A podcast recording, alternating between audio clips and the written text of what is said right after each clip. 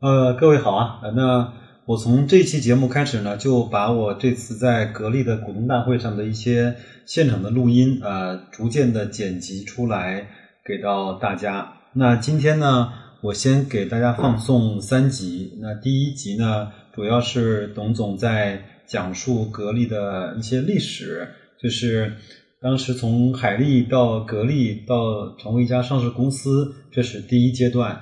那第二阶段呢，是朱江洪做董事长，董明珠做呃总经理的阶段，这叫第二阶段。第三阶段呢，就是董明珠做总经理和董事长两个职位的时候，被称为第三阶段，被称为啊董明珠时代。它是用了三个指标，第一个呢是呃营业额，第二个呢是呃盈利，第三个呢是纳税啊，当然还有第四个数据是分红。呃，还有专利等等这些呃数据，包括一些建立的一些国家国家级的实验室啊什么的。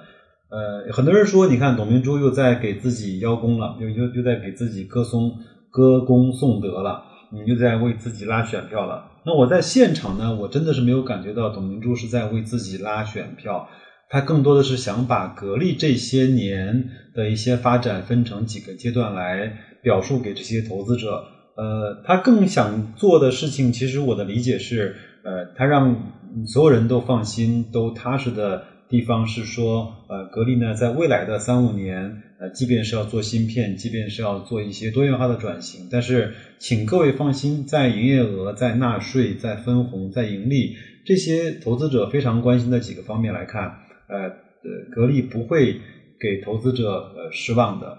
那。这三集里面也有很多的干货。如果说你投资格力没有超过五年的时间，那这里面很多的信息和一些历史的背景，包括董明珠的一些描述，是非常非常值得你去听的。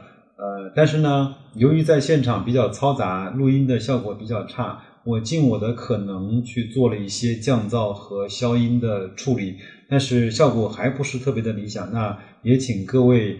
呃，耐着心，慢慢静静的去听，呃，真实的拿自己的安静的心态去对待这样的一家优秀的上市公司。那我们就闲话少说，那下面就听呃后面的节目。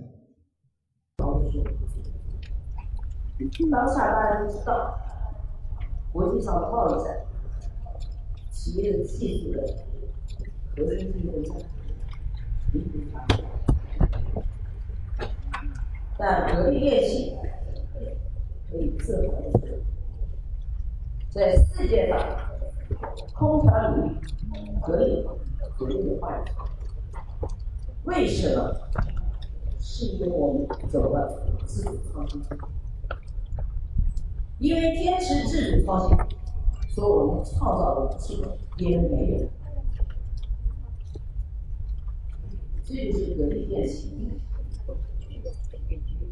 牢牢记住自己的使命，企业强，国家强。格力电器是一个上市公司，但是对股民的责任也是牢牢记在心里。我们从上市到今天，数字我现在记得不一定那么准。但是如果没有记错了，我们应该是上市过去的四十几亿、接近五十亿。但是我们分红已经超过三百三百多亿。但是今年出现了几个非常让人啊触动了媒体的声音，为什么不说？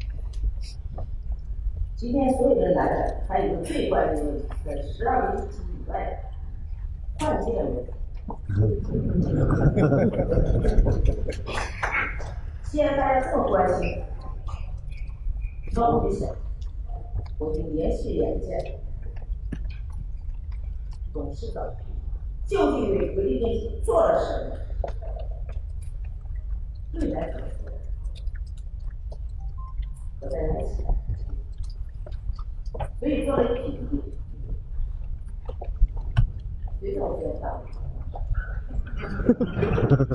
题目很简单，创新改变世界。我们希望是什么？希望这个企业百年企业。我们是投资者。那么，既然是投资者，就希望企业好。我相信这是大家共同的梦想。那么，我就要告诉大家，因为今天有很多新朋友，因为部队有一百多人，肯定更关心。他们对格力电器的发展历史不一定那么清楚，所以我希望通过今天这样的一个短片，我们做个 PPT，来了解格力的发展究竟是谁创造了格力电器，从而我们自己才能搞清楚，我们现在在格力电器的发展的过程当中。我们每一个不同的角色担当着什么样的责任？那么，首先讲格力电器成立了二十八年，从九一年，大家还看清楚啊，这一次这个 PPT 做的，算是我这六年来，或者说我在格力电器二十八年来所走过的路。免得网上太多的公司行的猜想，所以让你们看清楚。第一个就是我们九一年到九四年，我们九一年成立这个股份制公司，但是我们到九六年才上市。那么九一年成立一个能不能成为厂真正能够上市？为什么上不了市？是因为企业没有很好的财务组织。没有好的业绩，上市上不了。所以九五年，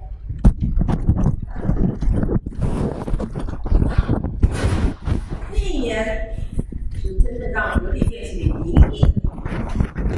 我们那年盈利了一个多。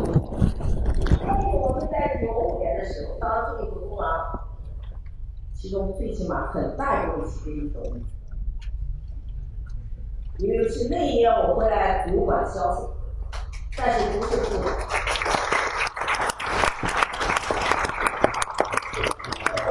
部的，而且开始还是副的。一个月以后，从副转正，那一年二十八。那么这二十八亿为我们九六年上市奠定了很好基础。啊，所以格力电器成立于一九九一年，上市公司真正成为上市公司是九六年。那么大家可以看我们的图表发展，我们九五年是颠颠覆性，到了我们二零零三年才首次突破一百。但是大家也可以看到，我上面历史的调子，你没有一百一直到两千年。我们九零年到两千年是两百一十九，这个数字非常准确，是我们财务部提供的。为什么从两千零一年？因为两千零一年我当了总经理。我当总经理以后，两千零一年到两千一年，和朱家红董事长，我们做了三千几百亿。具体的几倍数，我就不再一一描述。二零一二年，网上也有人说董明珠现在一个独权啊，一个人说了算等等，但是就是因为我一个人说了算，我们两千一二年到二零一七年六年，给我们的股民、给社会一个交代，七千多亿。我们这六年是过去二十年累计接近两倍的增长。作为一个企业的一把手，他的责任使命就是让企业辉煌，让员工生活的更加幸福，让企业的股东、股民、投资者能够不仅看到希望。而且要有所收获。